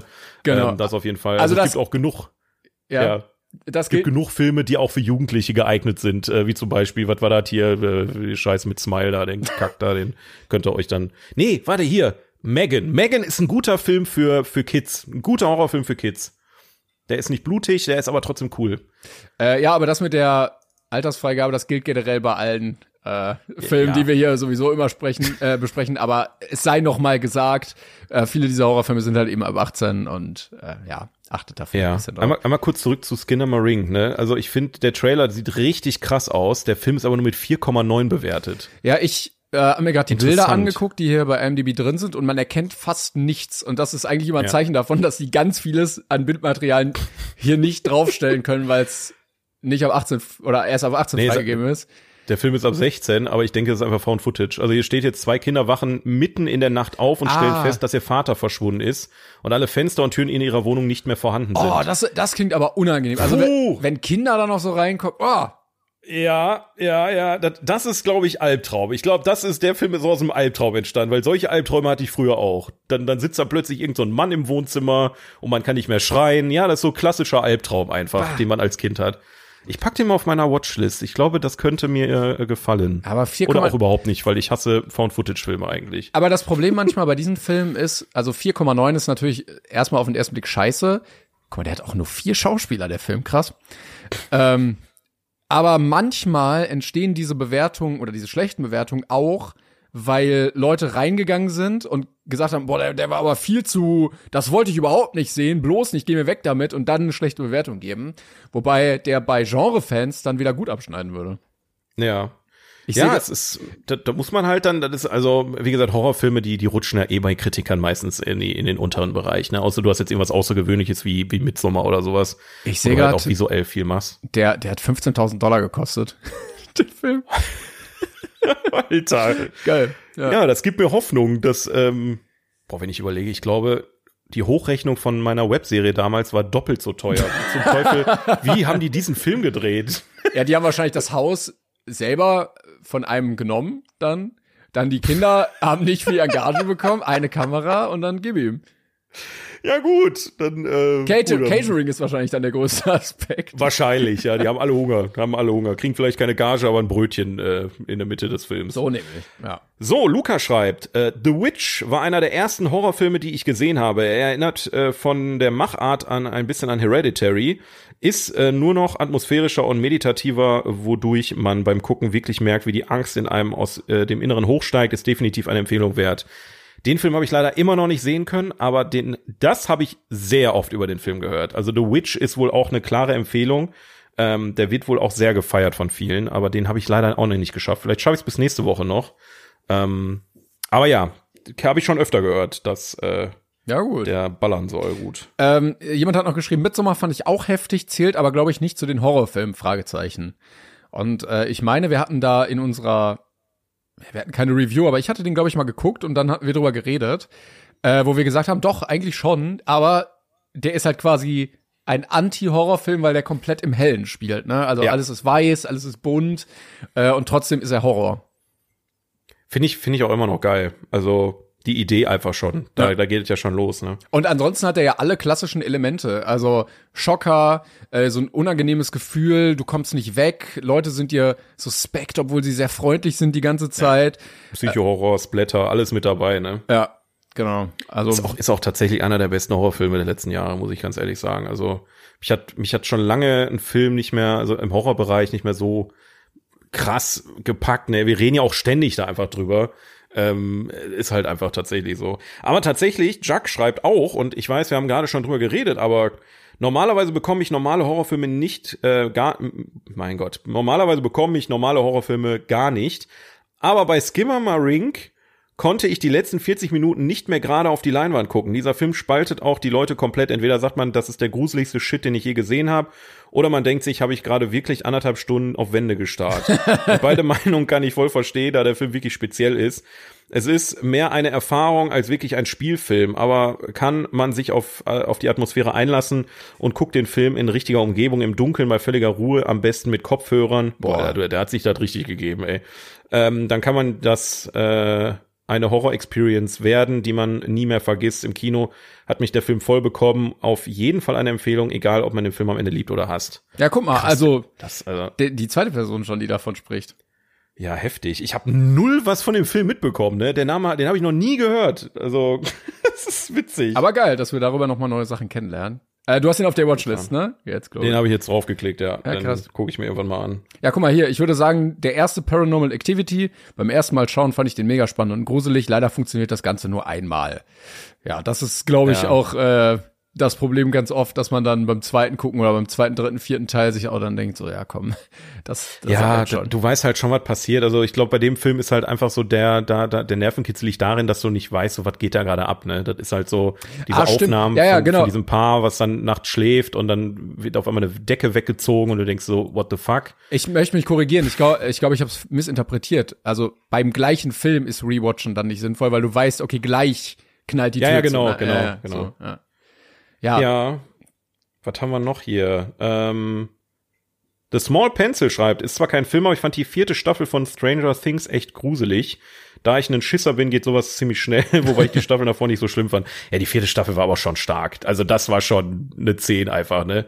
Das ist äh, horrormäßig ähm, und handwerklich einfach großartig gewesen. Äh, ich bin wirklich auf die letzte Staffel jetzt gespannt. Ja, Stranger Things eigentlich auch äh, ganz gute, ja, also Horror, aber so, ja, doch Horror-Thriller. Ja, Horror-Thriller. Für, ja, ja, ist jetzt halt kein etwas kranker jüngere. Shit, aber genau. Ähm, Ja, und auch gut geschriebene Charaktere. Also da kann, sieht man mal, dass das auch geht. Es ist dann auf Serienlänge, aber dass du das verbinden kannst. Gute Charaktere, gute Story plus diesen Horroraspekt. Ja. Hier, äh, ich hatte, äh, hab einen älteren Bruder und der fand es lustig, mir mit sieben Jahren das Schweigen der Lämmer zu zeigen. Ich konnte circa eine Woche nicht schlafen ohne Albträume. Was noch erschwerend dazu kommt, äh, hatten wir zu der Zeit auf der Nachbarwiese Schafe und die blöckten in der Nacht. Habe es aber überwunden und den Film, der Film ist nun einer meiner Lieblingsfilme. Krass, dass man da noch äh, zurückkommt und den Film dann richtig abfeiert später. Ja, das war bei mir auch so, ne? Also äh, die die die äh, hier It, ne? Also S, ähm, die die das Remake fand ich spitze, mochte ich total gerne, bis oft auch wieder zu viele Jumpscares hätten echt nie sein müssen, aber ähm, ja, man muss sich einfach noch noch mal mit seiner Angst konfrontieren, irgendwie, wenn es jetzt nicht unbedingt eine Phobie ist oder so. Das da bin ich noch ein bisschen, da bin ich ein bisschen vorsichtig, sowas Aber- zu behaupten. Äh, ich glaube, sieben Jahre ist ein bisschen zu, zu jung für Ja. den Film. Das, das verstehe ich auch allgemein nicht. In meiner Schule waren halt auch immer super viele. Ja, ich habe gestern äh, Nightmare on Elm Street 5 geguckt. Ja, wow, du bist zehn. Ja, aber ich glaube, das sagt man auch nur, weil man damit cool wirken möchte und hinterrücks ist man doch schon ein bisschen traumatisiert oder hat richtig Schiss. Ja gut, okay, da hast du Glaube ich wirklich. Die Meinung von einem Zehnjährigen sollte ich vielleicht jetzt nicht hier als Grundlage für nutzen. Ja, die oder man, manchmal sind das auch Leute, die dann, äh, wenn die erwachsen sind, ein bisschen Knacks haben. Mag sein, mag sein. Also ich glaube, das äh, ist von Kind zu Kind auch wieder äh, abhängig. Ähm, ne? Es gibt auch Kinder, die gehen, weiß ich nicht, ich weiß nicht, ich habe ja viel mit mit der ähm, damaligen äh, Kinobesatzung von, von unserem alten Partnerkino gesprochen und die haben auch viel erzählt, dass Erwachsene immer wieder kommen und versuchen, Kinder in Horrorfilme zu kriegen, Ja. weil die Kinder denen die Ohren voll heulen, weil die den Vorgänger gesehen haben und die Fortsetzung verstehe ich ja auch irgendwo. Aber äh, also so grundlegend kann man sagen, dass jetzt nicht der Großteil der Kinder sowas gut verpacken kann, vermute ich jetzt mal. Ich hatte letztens auch einen Reddit-Beitrag gelesen, wo jemand gefragt hatte, äh, ich möchte irgendwie mit meiner kleinen Schwester in den und den Film gehen, der ist aber irgendwie ab 16, sie ist ab 15, geht das? Äh, und da haben Leute halt geschrieben, die auch im Kino arbeiten oder so, nein, also auch rechtlich ist das nicht erlaubt, Ja. dass Menschen unter 16 oder unter 18 in die jeweiligen Filme gehen, selbst wenn da jemand mitkommt. Also das gilt nur, glaube ich, bis 12 und ab dann Ja. greift der Jugendschutz so, dass du sagst, nee, also selbst wenn deine Eltern neben dir sitzen, ist egal. Es heißt ja auch nicht umsonst Jugendschutz. So. Ja. Das Ja. mag man jetzt scheiße finden, aber dann wartet halt auch noch mal einfach ein paar Jahre. So, dann könnt ihr die Filme auch viel mehr genießen aus meiner Sicht, glaube Ja, ich. ich hatte, also, ich hatte auch äh, Kollegen, die dann irgendwie äh, Final Destination und so geguckt haben. Und ich fand das, ich habe das auch nie verstanden. Und dann habe ich halt gemerkt, als ich älter war, so, okay, jetzt, jetzt ist der Film eher was für mich und nicht mit Ja. 13. So. Ja, da ist halt, ich glaube, da ist einfach jeder, jeder anders und da kommt auch eine Menge Gruppenzwang noch mit rein, gerade so äh, mit 13, 14 vermute ich jetzt einfach mal, dass man sich dann äh, halt äh, gegenseitig so mutprobenmäßig die Filme irgendwie zuschiebt Ja, ja. Äh, und dann, äh, wer, wer kann denn, wer kann den gruseligsten Film sehen? Ja, weiß ich auch nicht. Das, das, wahrscheinlich ist das auch der Kern, weswegen äh, dann halt so Filme wie Smile und so weiter Erfolg haben, weißt du? Ist Klar, So, ja, natürlich. die, die, die gruseln sich da gegenseitig hoch und dann machen sie Snapchat-Stories im, im, in einem Kino, keine Ahnung. Gut. Ich habe ich hab noch einen hier, warte, den will ich noch mal eben, weil das ist schon wieder, dieser Film begegnet mir jetzt schon zum dritten Mal hier in den Kommentaren. Shadowpen schreibt, der Kurzfilm Hack auf YouTube ist der Vorläufer vom Spielfilm Skinner Marink. Oh Gott. Das gibt's nicht. Wo, wo kommt das auf einmal her? Das Ganze ist unglaublich minimalistisch und slow burn, aber wenn man den allein im Dunkeln schaut und sich darauf einlässt, kann das so ganz tief Kindliches in einem drin erschüttern. Äh, da kommt kein Horrorclown oder Maskenmörder im Film irgendwie dran. Ähm, das ist ein heftiger Psychohorror der ganz anderen Art. Vielleicht Krass. äh, appelliert das wirklich an so kindliche Ängste und Instinkte und wenn man das so Ja. schafft zu erreichen, dann, dann schockt das, glaube ich, wirklich nochmal mehr. Ja, wie gesagt, also der Trailer hier und, und die Beschreibung sieht halt einfach aus wie so ein Albtraum von einem Kind. Albträume, wie ich sie damals hatte. Vielleicht ist das wirklich keine gute Idee, dass ich mir den Film reinziehe. Oder eine sehr gute. Wir werden sehen, wenn du es mal machst. Wer weiß, wenn der Podcast irgendwann nicht mehr weitergeht, wisst ihr warum. Ja. So, äh, kommen wir mal weiter, weil wir sind schon wieder, wir haben schon wieder überzogen Yes. und ich habe Ja. noch einen Anschlusstermin gleich. Ja, ach ja, scheiße, Mann, ey, wir verquatschen uns hier immer. Okay, weiter geht's, dann hau rein da. Genau, äh, wir müssen nämlich noch einen neuen 42er machen und äh, dadurch, dass ja Halloween jetzt vorbei ist, kehren wir wieder ein bisschen zurück und äh, schwingen quasi den Bogen. Wir haben nämlich jetzt diesmal äh, von Kate einen Vorschlag bekommen für den nächsten 42er. Di Yes. Dinge in Horrorfilmen, die gruselig sein sollen, aber einen unwillkürlich zum Lachen bringen. Wenn ihr da was Ja. habt, wenn ihr da was wisst, schreibt's gerne unter dem Post 42 Podcast auf Instagram ähm, und dann haben wir das nächste Mal hier drin. Genau, da bin ich wirklich gespannt, was dabei rumkommt. Ähm, und äh, so ein paar Ideen haben wir schon, aber das könnte, das könnte interessant werden. Auch wenn nächste Woche schon kein Halloween mehr ist, aber ihr, ihr hört ja das ja hier gerade so in, die, in der Halloween-Season, sagen wir es jetzt einfach mal, da kann man eine Woche später auch noch ein bisschen. Und ich bringe ja nächste Woche auch noch was mit. Also Das ist daher. aber äh, anstrengend dann auch äh, in diesen Seasons zu denken, weil nach äh, Halloween beginnt ja die die Christmas Season dann Richtig. und dann ey, ey, ey, ey. Ja, gerade ich, ich liebe diesen Switch auch einfach. Das ist halt wirklich, ich, ich schließe das ab. Ich fange jetzt schon so an, so, okay, äh, so ein bisschen Weihnachtsfeeling kommt schon so ein bisschen äh, in meine Richtung. Äh, aber nein, ich muss es unterdrücken. Es ist noch Halloween. Es ist noch Halloween und ich muss es genießen und genieße einfach die Seasons, wie sie fallen. Ähm, und dann hast du halt auch einfach eine Regelmäßigkeit da drin. Das mag ich halt auch, dass du so eine Art Tradition jedes Jahr hast. Ähm, ja, wenn du das kacke findest. ja, dann dann ist das dein Pech. Na gut. Ja, ähm, wir haben noch einen wunderschönen Film auf unserer besten Liste. Kommen wir mal Yes. dazu, denn wir haben uns natürlich wieder was angeguckt und wir sind nämlich, warte, jetzt muss ich einmal scrollen hier. Äh, mittlerweile angekommen, ähm, bald sind wir dreistellig, nämlich also erstmal die Liste der besten Filme aller Zeiten, die jeweils IMDb. Richtig. Ich habe nur drauf gewartet. Ja. Platz Nummer 99. Citizen Kane aus dem Jahr 1941 von Orson Welles. Nine Nines Place. Citizen Kane. From the year 1941. And the director is Orson Welles. Ich hätte schwören können, der ist viel weiter oben auf der anderen Liste. Ich habe es ja gerade schon Safe. gesagt. Ähm, Also es ist auf jeden Fall, auch auf unserer Liste. Also, warum ist er auf Platz 99? ja, ja. Äh, Keine Ahnung. Mann. wir hatten Das doch mal, ich muss jetzt gerade mal suchen. Es gab doch mal diese Liste, die wir mal hatten, die irgendwie alle zehn Jahre. Ja, ja, ja. Ähm, warte, ich hatte das. Ah, jetzt habe ich, was diese Forbes? Nee, Forbes-Liste. Und Ähm, da war der doch, glaube ich, auch relativ weit oben, oder? Ja, ja, ja, da war der, da war, glaube ich, irgendwie 10, 20 Jahre war der auf Platz 1. Ähm, Sekunde, so. Ja, der Hier, ist auf Sight Platz. and Sound, Sight and Sound Liste. Ah, ja. Da war er die alle zehn Jahre belegte äh, Citizen Kane von 1962 bis 2002 durchgehend den ersten Platz. Krass, ne? Das American Film Institute listet Citizen Kane als den besten US-amerikanischen Film aller Zeiten. Und Oh, ja, scheiße. also ja, deshalb, ich hatte im Kopf, also, überleg mal, der, warte, wir haben hier die Liste. Okay, 52 nicht, aber er ist, 72 ist der bester Film geworden. Äh, 62 bester Film, 72 bester Film, 82 ist er bester Film geworden. ja, ja, wie bis 2002. Stehe, habe ich ja gerade gesagt. Ach so, bis, ah, komplett, ja. Ja, ja, alle. Jahre. 62 bis 2002. Der war 40 Jahre lang auf dieser Sight and Sound. So vier, vier. wann Und dann muss man, vier, vier ja, Listen, ne? und dann muss man sagen, 2012 war er dann nur auf Platz zwei.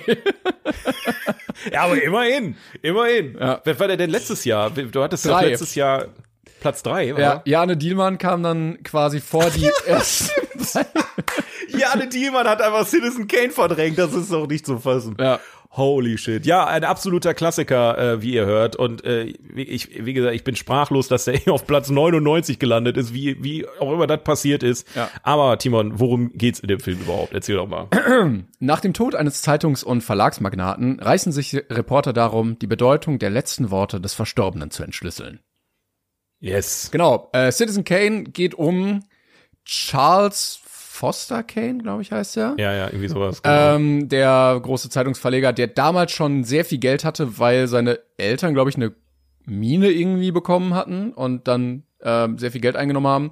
Und der dann sein Geld genutzt hat, um sich ein Zeitungsimperium aufzubauen.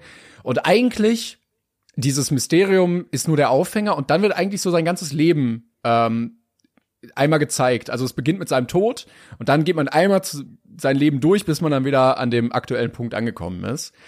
Ähm, genau. Und ich, jetzt ergibt das auch Sinn. Also ich habe den Titel auch nie so ganz verstanden, aber ja, gut, der heißt halt einfach Kane, Kane der Typ. Weil das hast du jetzt erst gerade festgestellt. Nein, jetzt nicht. Also als der Film anfing und ich Ach dann so. gemerkt habe, ah, okay, der Typ heißt Kane mit Nachnamen. Ähm, Ja. Weil wenn man den so auf der Liste gelesen hat, dachte ich mir, was, warum? Warum heißt der so? Ja. ja. Ich muss nur eine Kleinigkeit verbessern. Ähm, der ist zu großem Reichtum gekommen, weil er adoptiert wurde von einem reichen Mann. Also die, die, das mit der Mine, ich glaube, die haben die Mine in Austausch gekriegt. Ich weiß es nicht. Ich habe das auch nicht so ganz gerafft, aber Stimmt, er musste Äh, auch von seinen Eltern weg, die haben ihn abgegeben. Ja. Und dann. Genau, und äh, dann ähm, hat er quasi, da ist, ist ja am Ende tatsächlich auch sehr relevant, dass das passiert ist. Ne? Das Das, ist ja im. Prinzip auch der Plot-Twist am Ende. Ähm, aber äh, grundlegend erfährt man dann im Prinzip durch den Reporter, der halt versucht rauszufinden, was sein letztes Wort, ähm, wie, wie war das jetzt Ro nochmal? Rosebud? Rosebud, genau. Ja. Er sagt als sein letztes Wort, ähm, sagt er das Wort Rosebud und keiner weiß so recht, was das heißen soll. Ähm, und die wollen halt eine, eine kleine Doku oder Nachruf über, über ihn produzieren und wollen im Prinzip das irgendwie auch noch ein bisschen interessanter gestalten und ihn ein bisschen mehr beleuchten und dann versuchen sie dieses Wort irgendwie zu entschlüsseln und interviewen dann im Prinzip alle Menschen, die irgendwie mit ihm zu tun hatten. Ja. Ähm, und dann erfährt man immer mehr über ihn, genau. Ich finde, er hat auch eine äh, relativ bekannte Struktur. Also er ist ja dann sehr früh sehr reich und erfolgreich, ne, weil er eben so viel Genau. Geld auch geerbt hat. Die sagen irgendwie das sechstgrößte Privatvermögen der Welt. Ähm, und dann ist es von der Struktur ähnlich wie zum Beispiel so ein Wolf of Wall Street oder so ein Scarface. Dann zeigt man den Genau. Aufstieg. Ne, am Anfang, boah, er, er wird größer, größer, alles läuft, ne, er übernimmt das und das und so. Und dann merkst du langsam, okay, es gibt irgendwie so einen Kipppunkt, dann übernimmt man sich und dann geht so langsam den Bach runter, ehe du am Ende dann ja irgendwie da alleine sitzt, abgeschlagen bist und die Leute dich eher so ein bisschen bemitleiden. Ähm, Ja. Und Ich, ich würde auch fast sagen, das, was du gerade meintest, ähm, er ist auch irgendwie so der Urvater dieser Filme. Genau, Also, das wollte ich gerade sagen. Also äh, die, die ich jetzt gerade angegeben habe, die sind ja alle danach gekommen. Und ich glaube, dadurch, dass er so früh erschienen ist, hat er so viele andere Filme damit geprägt. Absolut. Ich ähm, in erster Linie, ich habe gerade mal nachgeguckt, weil als er das erzählt, das ist mir auch mal aufgefallen. Ist das Leben nicht schön? Hatten wir auch schon auf unserer Liste. Der hat eine ähnliche Struktur. Der hat eine fast eine ähnliche Struktur wie wie Citizen Kane, wenn man mal drüber nachdenkt. Ne, also du hast am Anfang auch im Prinzip, ähm, du erfährst erstmal, wer, wer ist er als kleines Kind, dann ähm, als Erwachsener, wie sieht die Situation aus? Er möchte sich quasi, ne, und dann geht das Ganze ja noch mal rückwärts und man erfährt noch mal mehr über ihn im Prinzip. Ähm, und der kam danach. Also Ja. auch der könnte sich ähm, quasi davon inspiriert haben lassen. Also Citizen Kane ist nicht umsonst so bedeutend äh, in dem in dem Bereich, weil sich auch viele, also ich kann mir vorstellen, dass Nolan, äh, Scorsese, Ja, allein äh, Tarantino, schon. Also ich fand's krass, wie alt er ist. Der ist ja über 80 Jahre alt und Ja. äh, ich hätte den dann eher in so eine Zeit mit äh, Hitchcock eingeordnet, weil er von Stilelementen manchmal daran erinnert hat. Aber auch Genau. Hitchcock war ja danach. genau, ne? danach. Ja. Also Psycho kam 1960 raus, das war fast 20 Jahre später. So, also absurd. wie, Ja. wie krank, also das spricht eigentlich wirklich für diesen Film. Ich hatte keine großen Erwartungen. Ich wusste, Mhm. okay, der ist auf allen Bestenlisten und so, aber allein, dass der so früh so hohe Maßstäbe gesetzt hat und was für einen Einfluss der gehabt hat, äh, finde ich krass. Absolut. Und dazu kommt halt noch, dass ähm, Orson Welles, äh, den man übrigens Ja. davor, und das hatte ich auch nachgelesen und der ist mir aus den, das ist mir wie Schuppen von den Augen gefallen. Natürlich, der hat dieses äh, berühmte Radiohörspiel Krieg der Welten gemacht, wo die ganze Welt irgendwie wahnsinnig geworden ist, weil die dachten, da sind echt Außerirdische auf der Welt gelandet. Der hat das inszeniert und ähm, der ist nicht nur Regisseur von diesem Film, der hat den Film mitgeschrieben und ist der Hauptdarsteller. 1941. Also das äh, komplett krass, Ja, was also, die da auf die Beine gestellt Ich möchte mal haben. kurz ja. anmerken, weil du gesagt hast 1941. Orson Welles ist 1915 geboren, der war da 26, ne? Der war 26 und Alter. war Regisseur und Drehbuchautor und Hauptdarsteller in einem der wichtigsten Filme aller Zeiten. Ich, ich fühle mich krass unter Druck gesetzt gerade. ich, ich, ich werde nächsten Monat, äh, übernächsten Monat 30. Ich, ich habe nicht mal im Ansatz so viel erreicht wie dieser Mann. Das ist unverschämt. Das ist einfach frech. Aber das finde ich auch Ja. krass. Also der spielt das, also der ist ein sehr, sehr guter Regisseur. Ich finde äh, filmisch sehr stark und deshalb Ja. musste ich auch manchmal an Hitchcock oder so denken, aber es war viel früher, deshalb eigentlich ha- hat sich Hitchcock dann bei ihm inspirieren lassen. Absolut, Sehr, ja. sehr geile cineastische Elemente. Vielleicht ist das auch so ein Ding, worauf man achtet, wenn man halt die ganze Liste einmal durchgeguckt hat. Aber wie da mit Licht und Schatten gespielt wird, mit Ja, Perspektive. Äh, dann hast du so Übergänge, dass irgendwie so ein Bild gezeigt wird und plötzlich zoomt die Kamera an und du bist in diesem Bild drin. Ähm, Ja. Und das für die damalige Zeit, also wirklich äh, dicken Respekt dafür, mit dem Alter da so ein Auge für zu haben und so ein Vorreiter zu sein und dann eine Rolle zu spielen über, also äh, die Figur entwickelt sich ja über Jahrzehnte. Und Ja. du glaubst ihm das. Also wenn er da steht mit 20, glaubst du ihm das. Und wenn er da steht mit 50, glaubst du ihm auch, dass er 50 ist. Und in erster Linie muss man ihm auch zugute halten, der hatte absoluten Näschen dafür, die richtigen Leute ans Set zu holen. Ne? Also alle Schauspieler, die da waren, haben vorher nur Theater gespielt, das ist die eine Sache. Ähm, aber der hat auch den Kameramann, der halt hauptsächlich für das Visuelle verantwortlich war, dazu geholt, der, der eine unfassbare Arbeit geleistet hat. Also der, visuell, also wenn ihr einen geilen Schwarz-Weiß-Film sehen wollt, da habt ihn. Wirklich. Der, der, visuell, wie du schon sagtest, dieses Schattenspiel, was da ist, die Übergänge, ähm, die 1941 wirklich nicht einfach zu machen waren. Du hast alleine im Intro des Films, ne, du, du siehst halt diese Doku, die sie über ihn drehen, die sie dann ja verbessern wollen, aber auch dieser Übergang von dieser Doku in dieses Gespräch und, und es ist einfach, einfach für einen Filmfan, ich kann hundertprozentig verstehen, wieso dieser Film so hoch gefeiert wird von Menschen, die einige Filme gesehen haben, weil das ist einfach magisch. Das um die, in der Zeit, das war im Zweiten Weltkrieg. Ich meine, da war jetzt Amerika jetzt nicht so krank von betroffen wie jetzt Europa, aber trotzdem äh, zur Zeit des Zweiten Weltkriegs so einen Film zu drehen, ähm, der der der technisch einfach schon so modern ist, ist unglaublich. Und auch, also, äh, also zeitaktuell, es gibt ja eine Szene, da steht er neben Hitler und du, es sieht realistisch aus. Ja. Und da dachte ich mir so, wow, ein, 41 ist, na, Respekt dafür. Ähm, und was ich auch sehr, sehr beachtenswert fand, war, der Typ hat ja unfassbar viel Geld. Es wird ja immer gesagt, so, also man weiß gar nicht, wie reich er eigentlich ist. Und er hat diesen riesen Palast für sich gebaut. Es ist kein Haus, keine Villa, es ist einfach ein, also wirklich ein Palast.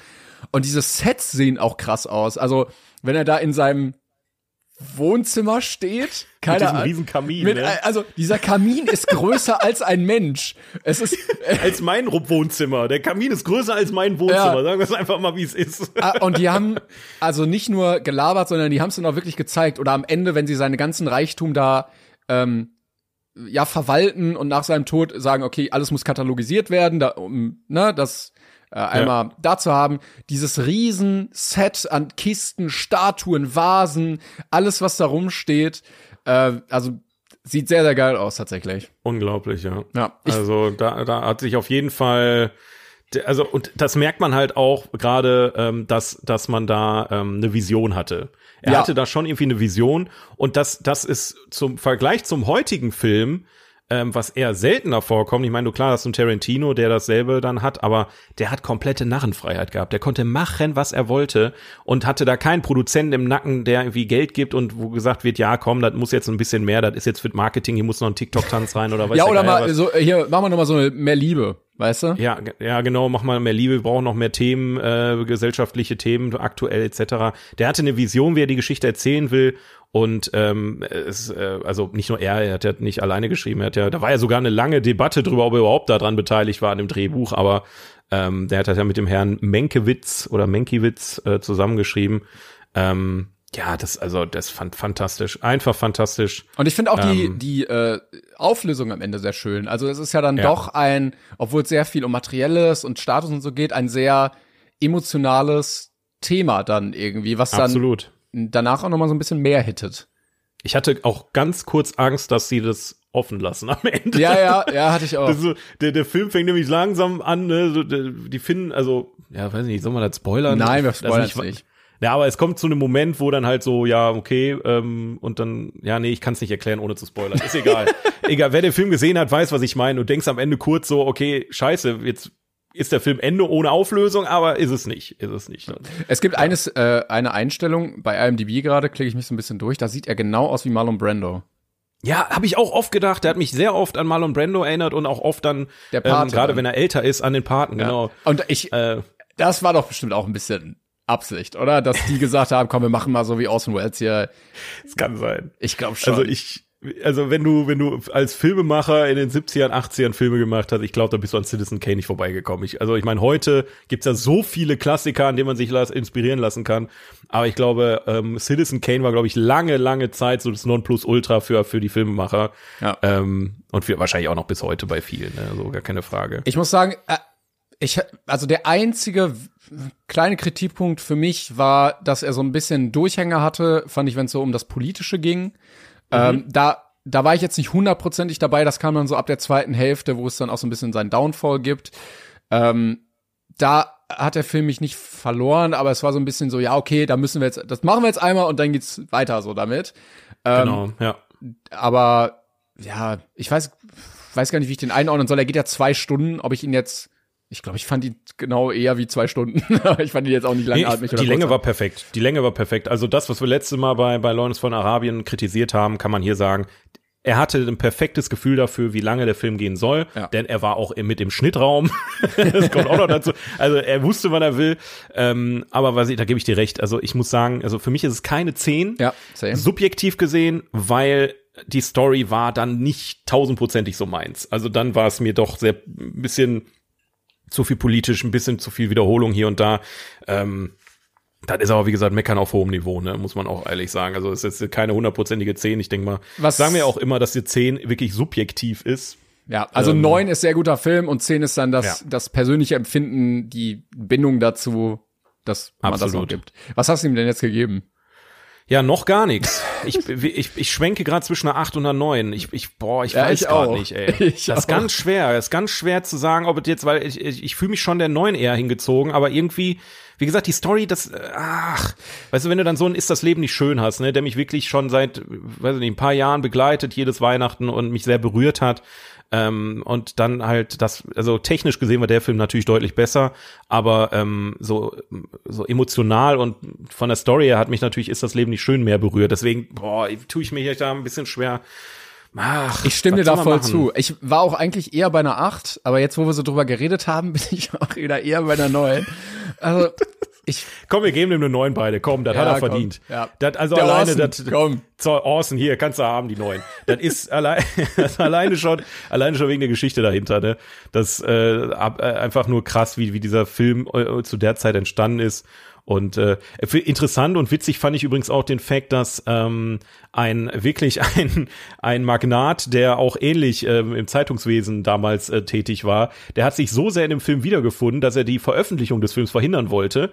Und dann hat er hat er erst versucht, den die äh, Original, also die die die die Tapes irgendwie abzukaufen. Und als er das nicht geschafft hat, hat er versucht und das ist das könnte eine Film eine Szene aus dem Film sein, hat er versucht ähm, äh, Orson Welles so zu betrügen, indem er quasi auf sein Hotelzimmer eine Prostituierte bestellt hat mit einem Fotografen und die Prostituierte sollte ihn überraschen, als er in sein Hotelzimmer kam und die wollten ein Foto machen und dann ihn quasi in der Zeitung bloßstellen. Er wurde aber vorher gewarnt, dass es passiert. Aber das, das klingt auch wieder so nach einer Szene, die hätte im Film sein können, einfach. true. Absurd, absurd einfach. Aber ja. War auch äh, der einzige Oscar, den Orson Welles hier gewonnen hat. Ähm, ja, Krass, außer ich ja. weiß nicht, ob er mal, warte mal hier, ist das Academy? Es gab noch so einen Ehrenpreis.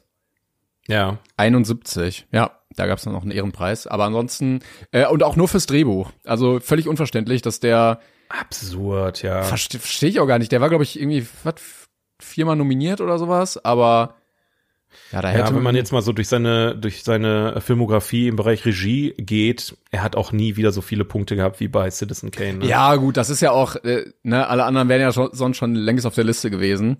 Ja, denke ich auch. Aber Also ich glaube, das ist so das Nonplusultra von ihm und halt Krieg der Welten, das allein die Story dahinter ist auch.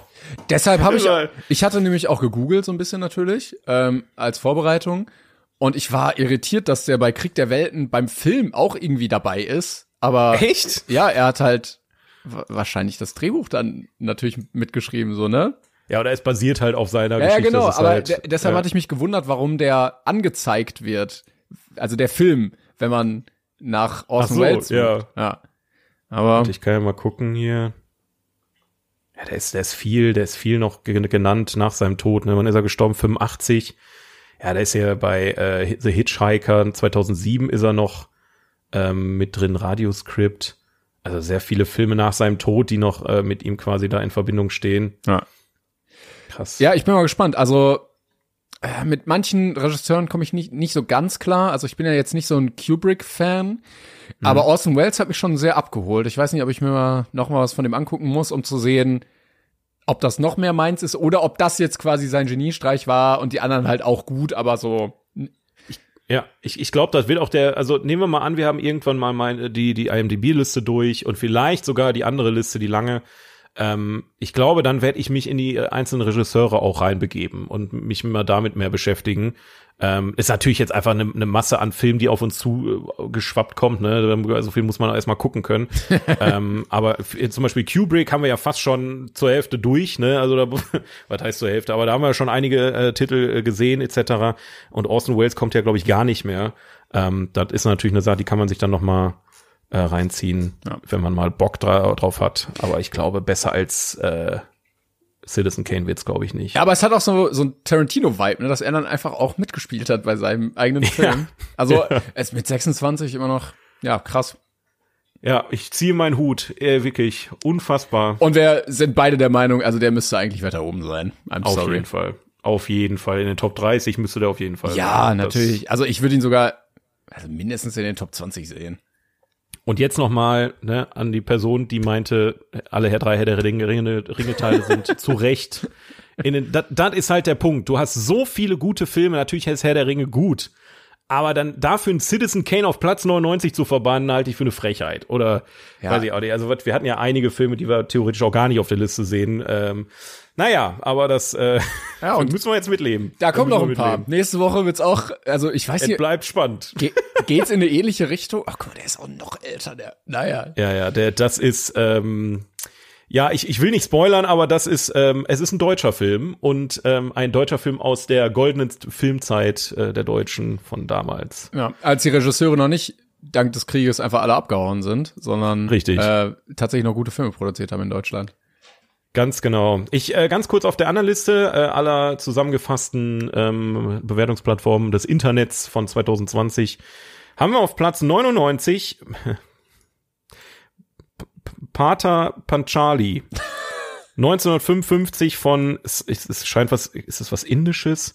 Sat Satyajit boah Satyajit Ray? Satyajit Ray. Pant, Pater Patali es klingt nach was Wie schreibt man Pater mit ATA oder mit Warte, ER? warte hier. Also nicht Panther, ne? Pater. Ein Junge namens mit- Apu wächst in bescheidenen Verhältnissen in einem kleinen indischen Dorf auf. Als sein Vater Hariha das Dorf verlässt, um nach Arbeit zu suchen, muss seine Schwester, äh, seine Mutter Sabo Sabo Yara, nee, boah, das sind aber Sa Sabo Yaya, äh, sich um Apu, seine Schwester Durga und eine ältere Tante kümmern. Sie muss ihre Habseligkeiten verkaufen, um die Familie zu ernähren. Den Kindern gelingt es derweil, die einfachen Dinge im Leben trotz der schwierigen Situation zu genießen. Auch mit ein 8,2 indischer Film. bewertet. Äh, ich sehe gerade, der ist sogar auf unserer Top 250 Liste. Ist der drauf? Der heißt auf Deutsch Krass. Ballade vom Weg. ah, okay, okay. Ja, jetzt ist natürlich alles klar.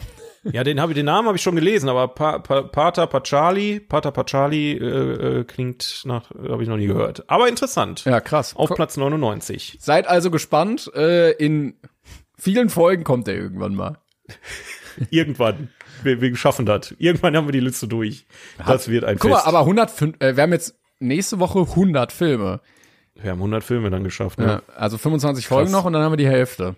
Falls ihr euch wundert, wieso wir, ähm, ich glaube, was ist das heute hier, Folge 82, warum ihr euch wundert, warum wir in Folge 83 100 Filme gesehen haben. Wir haben am Anfang, glaube ich, immer zwei Filme Boah, das ist gehabt, ne? auch völlig bekloppt. Das war richtig bescheuert. Gerade die ersten, ersten 20 Filme von der Liste, da, da, wir haben uns überhaupt keine Zeit gelassen. So, ja, ja, die verurteilt, ah ja, war ein guter Film. So, nächster Film, ah, der Party, ja, auch gut, auch guter Film. ja, auch wir entwickeln uns hier weiter, ne, was soll man sagen? Ja, ein Film reicht aber pro Folge. Ja, absolut. Also ist, wenn man sich die Filme auch dann noch mal so anguckt, wie wir es jetzt tun, dann kann man ja auch ausführlich da auch drüber reden. Das stimmt. Naja, wie Gut. auch immer. Ah, ja, toll, Leute. Äh, vielen Dank, dass ihr diese Reise mitmacht. Ähm, ich freue mich Yes. auf nächste Woche. Ich bin gespannt, was wir dann zu dem Film sagen. Gruselt euch schön, ne? Morgen Halloween, gönnt euch. Ähm, Nochmal ein paar Horrorfilme. Ihr habt ja ein paar Tipps heute hier von uns mitbekommen.